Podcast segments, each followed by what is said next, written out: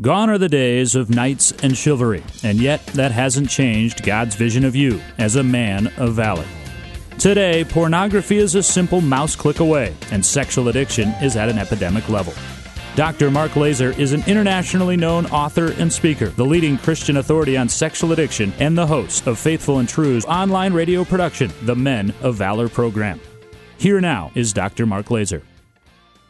Welcome to the Men of Valor program. Uh, we are in the middle of our uh, series that uh, we decided to do on the life guide that we use for Christ centered support groups and churches that is published by uh, Life Recovery International down in Orlando, that workbook. At the end of that workbook, which I wrote back in the, oh gosh, 1990s, I think, I was originally teaching uh, accountability based on the book of Nehemiah in terms of 18 principles, and those 18 principles are actually in the back of the life guide. And we had a special request from our Orlando brothers to see if we would uh, talk about all 18 of them. So it's kind of a daunting task, but it does give us 18 shows. So I said we're in the middle of it. Actually, we're on principle number Yeah, we're just four. really warming up, Mark. Uh, Yeah. With with 18 principles, we're on number four today. But you know, this is, is great material, and it's certainly good subject matter for the show. Uh, we have reached Nehemiah Principle Four today, which says the journey of healing is never traveled alone. You need an army around you. Yeah, you need an army around you. So, where we left off, we're still in chapter two. By the way, this whole series is uh, of 18 principles is based on the first six chapters of the book of Nehemiah. If you want to follow along at home, you can do that. In the opening of the chapter, we saw that Nehemiah was sad in the presence of the king who he worked for. And the king is um, very good at asking him questions, including why he's feeling the way he is and uh, based on his ability to be honest about his feelings. Then the king asks him what he needs, and that's kind of the setup here for uh, principle four. Uh, because what Nehemiah thinks he needs at this point to make the journey back to Jerusalem to try to do something about rebuilding the wall is he thinks he needs uh, material, which he does. Uh, you know, he asks the king for wood and. He also asked the king for letters of reference. That's how the Bible translates it. What, what a letter of reference was in those days was uh, a piece of paper that the king would sign, and basically the paper said to allow Nehemiah to pass through whatever territory unharmed. Unharmed, I think, was the key phrase. There. Yes, unharmed. So it was a le- letter of safe passage, I think would be a better way of translating it. So, what Nehemiah assumes he's going to do is uh, travel from the capital of Persia to Jerusalem, which, as I understand it, is a journey of about 800 to 1,000 miles. And uh, when you think about that part of the world, because, uh, you know, what was Persia is now uh, Iran and to some extent Iraq. Of course, the Persian Empire was wide and, you know, far flung, but, you know, centered in what is today Iran. So if any of the, the people listening have, you know, have served in the military in the Middle East and were involved in any of those uh, Iraq wars, I, I always ask them to think, do you honestly believe, even today, that you could walk from Tehran to Jerusalem? Uh, that's about the distance we're talking about here. Tehran to Jerusalem and be unharmed, unhurt. I mean, you'd be walking through territories where there are enemies, there are terrorists. Uh, uh, the truth is, you'd probably wind up getting your head cut off. Yeah, your, your chances there are slim and none. Slim and none. But Nehemiah, who has, uh, you know, grown up in Persia, may not have, you know, completely good understanding of, you know, what the dangers were. At the end of the chapter, we're going to discover that uh, there are enemies of the Jews who have been thwarting any attempt to rebuild Jerusalem now for uh, about 140 years. And at the end of the chapter, the second chapter, the enemies are identified. The, the main one, his name is Sanballat, and then they always have a appellation after that, and that, uh, in his case, is the Horonite, which I think means he was from some place called Hor. But there's, to me, just a little bit of sexual humor there. It's probably um, not all that funny, but he was Sanballat the Horonite. And so the enemies are going to uh, come against any attempt to uh, rebuild the city. And the reality is that if Nehemiah were by himself, they would undoubtedly just kill him right off. So the king corrects uh, Nehemiah's inability to know, in fact, what he actually needs. In verse 9, Nehemiah says in verse 9, The king did give me those letters. And then verse 9 says, But he also sent with me the army officers and the cavalry. So I think if I was making that journey, I feel a lot more secure uh, if I had the Persian army with me. Well, and I like how you put it in the workbook, Mark, because you say we frequently imitate Nehemiah, you know, who thought he could take this enormous journey alone. The king, however, in his wisdom, sent that army that you just mentioned, and and you tell us, uh, you remind us here that we must not attempt a journey of transformation, much like our community of men here, mm-hmm. uh, that you must not try uh, attempt a journey of transformation alone. That's right, and part of what I see a lot when men come here for the first time. They they have been uh, attempting uh, the journey of recovery or the journey of healing alone. They they have prayed by themselves. They have tried various things by themselves. They, of course, have never talked to anybody else. They have never gone to a group. They've, uh, in all likelihood, never really ever gone to counseling before. And they, you know, as we talk about so often, they, they have that shame that tells them that if they if I let anybody else know what I'm dealing with, uh, they will judge me and reject me.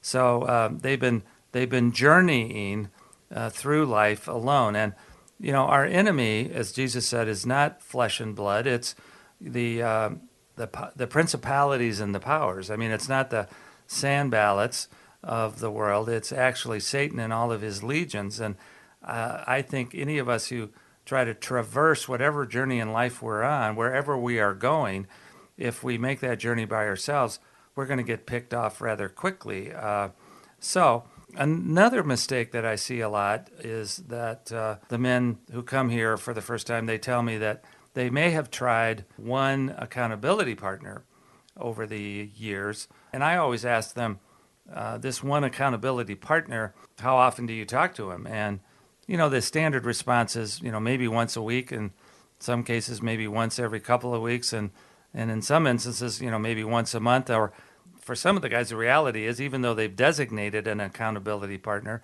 they don't really ever talk to them. Or if they do talk to them, they kind of talk about pleasantries.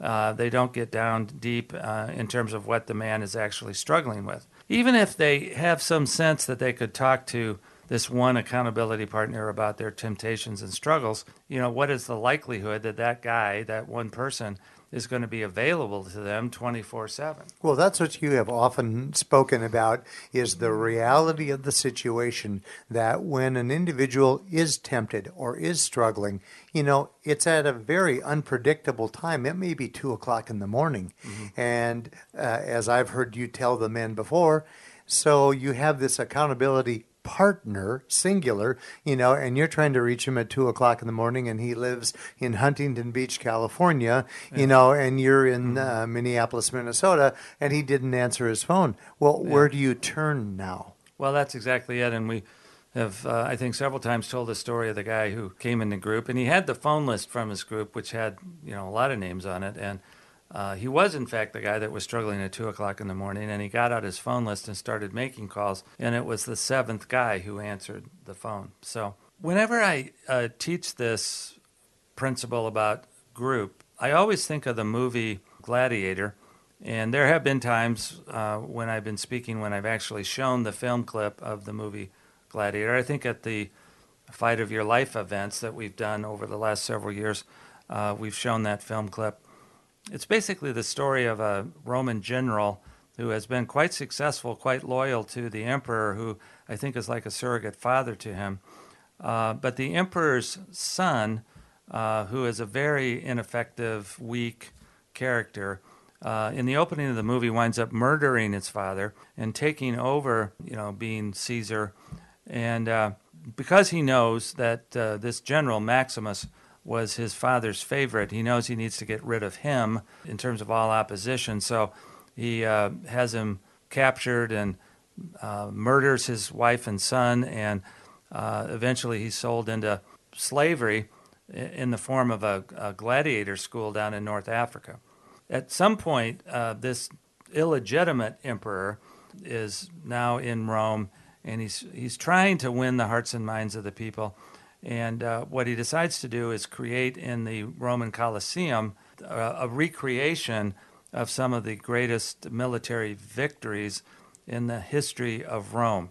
And so uh, Maximus and uh, his gladiator brothers, uh, they're brought to Rome, and on one particular day, they're going to be brought into the Colosseum, about 10 or 15 of them, and uh, they are going to uh, participate in the recreation of a very famous battle uh, called the Second Fall of Carthage. In that battle, the Roman general Scipio, who had learned of the use of chariots from the Egyptians, uh, was going to use chariots to uh, surround the barbarian Hannibal, who was threatening Rome, and uh, finally, uh, with the use of the chariots, annihilate uh, for the final time Hannibal and all his armies. And so that's going to be recreated. And uh, the announcer of this scene says that Maximus and his gladiator brothers they get to play the part of Hannibal and the barbarians. So Maximus is listening to this and uh, they're standing in the middle of the Colosseum.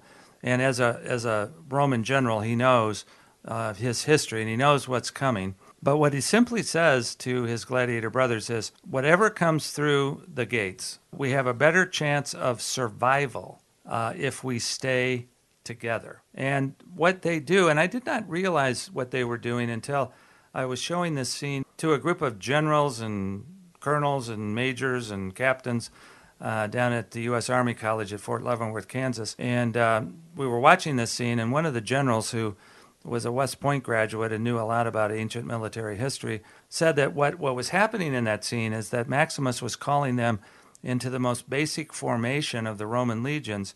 And that was when they would gather in a tight circle, uh, whether they were a group of 10 or a 100 or a 1,000, and they would lock their shields together side to side. And the guys in the middle of the circle or the square would uh, lock their shields over their heads. And when you looked at it from afar, it appeared as if they were a tortoise shell.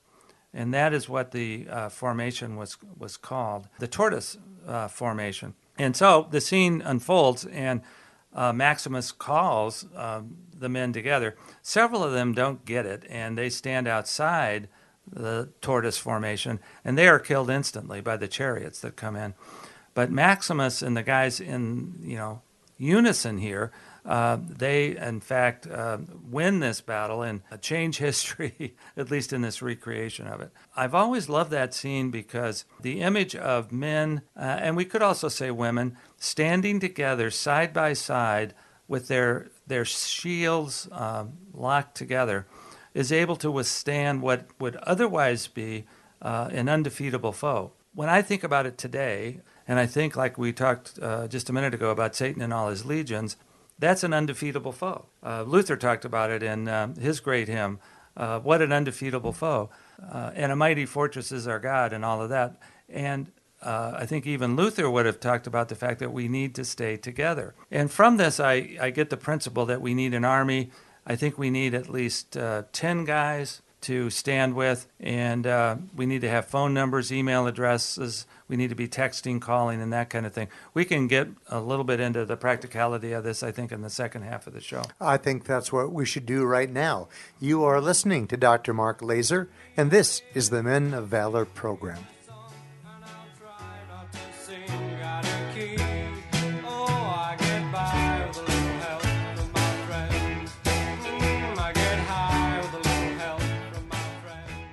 Do you struggle with the use of pornography?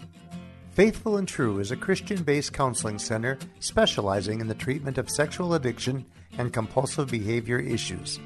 Our well trained staff has the highest levels of clinical expertise combined with personal experience to understand and effectively treat your sexual addiction.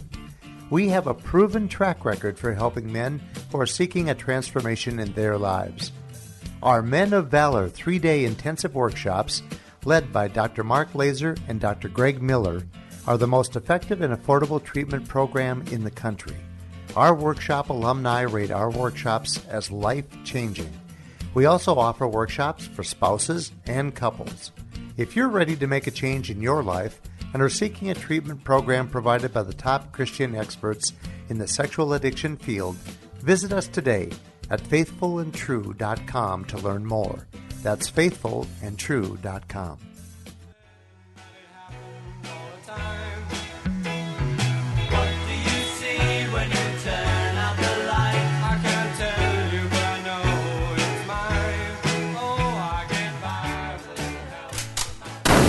Time now for the trigger of the week.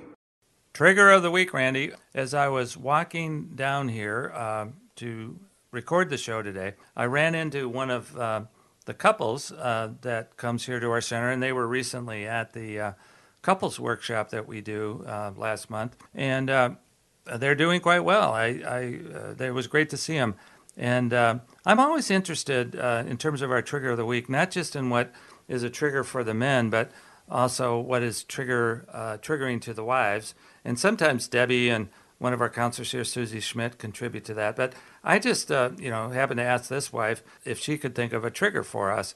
And uh, immediately out of her mouth came the word spandex. So our trigger of the week is spandex. But I, of course, asked her what she meant by that. I, you know, I know what spandex is, and I, I know that women uh, wear various articles of things made out of spandex. But she went on to say that uh, she wasn't totally opposed to wearing spandex, but if you're going to wear spandex, wear something over it. Right. I think that's what she said. Well, it's as we all know, it is uh, tight and very form fitting, and uh, many times is worn by shapely women uh, who uh, have the kind of physique that uh, that looks uh, uh, attractive to men, yeah. attractive to women. because of its form fit. Sometimes it's a poor choice by the wrong individual who who would like to uh, have that image but doesn't quite fit the body type. But uh, it was interesting to get her perspective because she knows that that type of apparel, you know, catches the eye of men and mm-hmm. usually mm-hmm. uh, almost always creates a, a, response. Right. Well, she, so she was, you know, really talking about things that trigger men because of the physical uh, physically attractive nature of it. But I think she was also referring to the fact that when she sees other women wearing this and they're not covering themselves in some more modest way, it's uh, it's triggering to her too because I think for the uh, women it would get them into self-image issues and you know particularly if they don't have that uh, body type that spandex would make them look good. I guess I don't know, but anyway, without further elaboration on spandex, we decided to make that our trigger of the week. Well, let's return our listeners, Mark, to to today's show, which is Nehemiah Principle Four: The journey of healing is never traveled alone. We need an army around us. Yeah, well, the idea of the army around us does definitely come from Nehemiah chapter 2, verse 9. And uh, I will tell you that, that of all the principles, this is the one that uh, the men initially, I think, have the hardest time with. They are skeptical, I think, and uh, perhaps fearful that it's going to be really hard to find 10 guys. So, uh, and I, you know, I just use the, the number 10 because it does go back to uh, the Roman legions that they they always uh, operated in um, groups of 10 or 100 or 1,000. And it goes back to the story we already told that it was the seventh guy who answered the phone. So, you know, what if you only had a group of five or six even? More likely, if you have a group of at least 10 guys, then uh, somebody is always going to be available. And uh, if you have 10 guys, you're not going to wear out any one of them, particularly if you're needing and, uh, to make calls every day.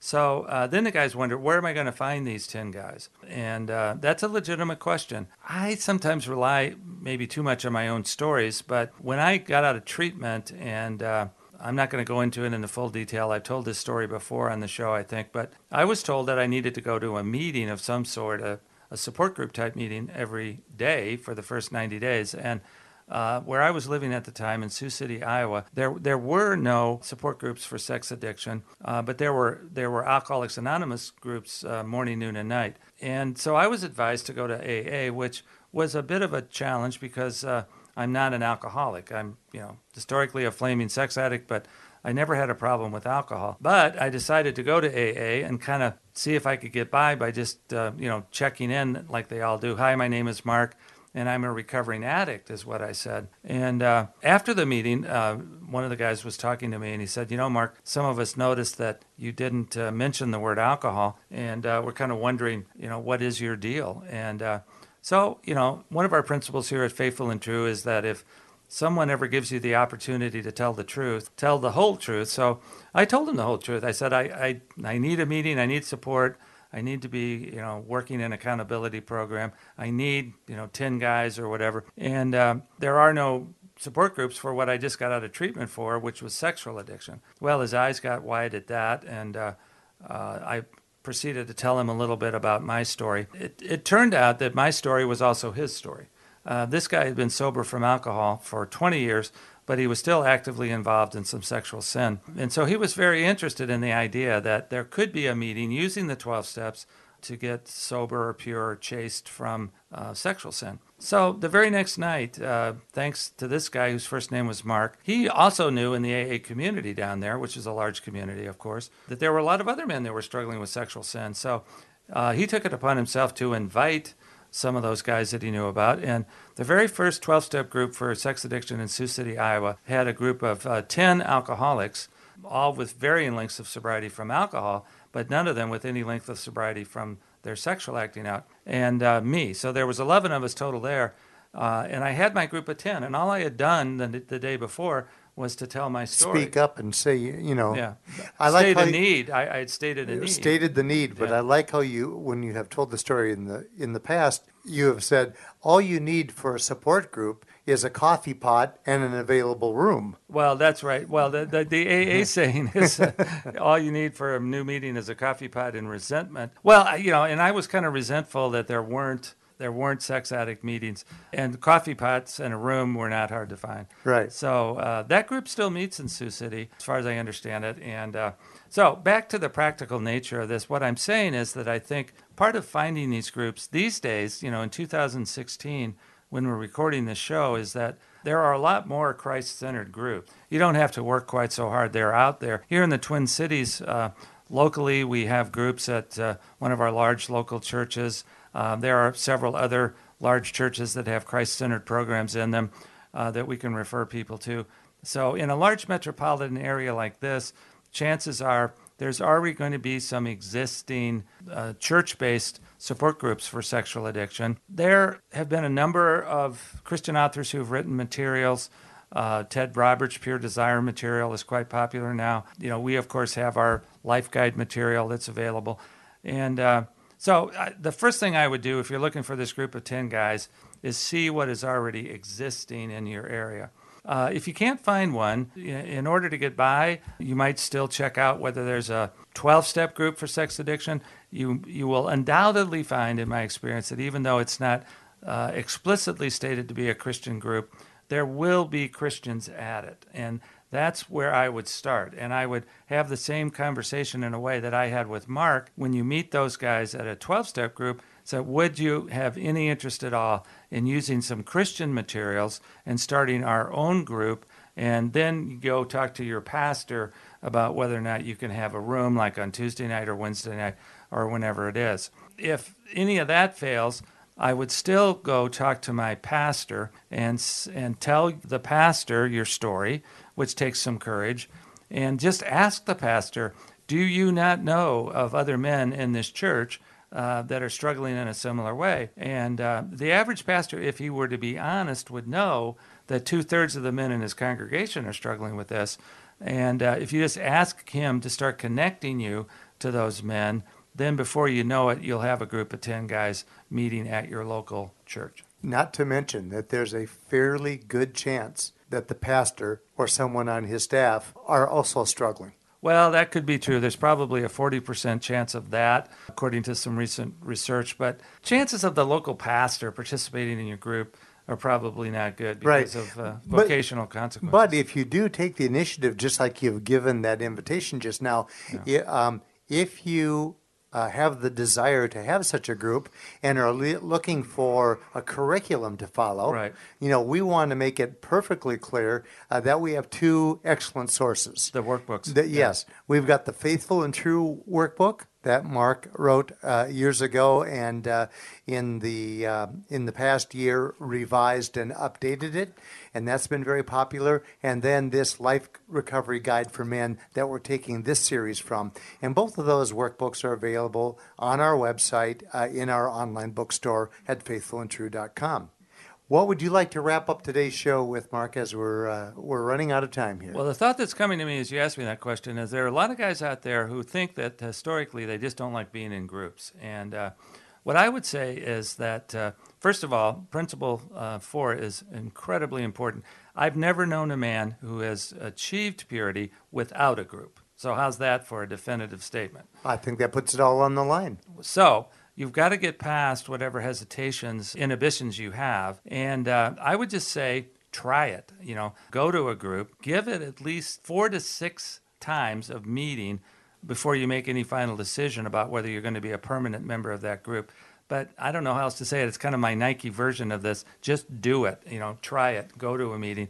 I think you will find a band of brothers, the likes of which you have never known before, and that will be a total blessing to your recovery that directly from your sexual purity coach and his and his uh, uh, fire up speech uh, for the week. You have been listening to Dr. Mark Laaser. I'm Randy Everett, your co host, and we thank you for joining us again today. We hope that this coming week will be a week where you will get involved in a group. You will reach out to other men who are looking for the same kind of direction and support. And uh, may this week be filled with many blessings and great vision. You've been listening to the Men of Valor program with Dr. Mark Laaser. For information about this program or to learn more about Faithful and True, visit us at faithfulandtrue.com. That's faithfulandtrue.com.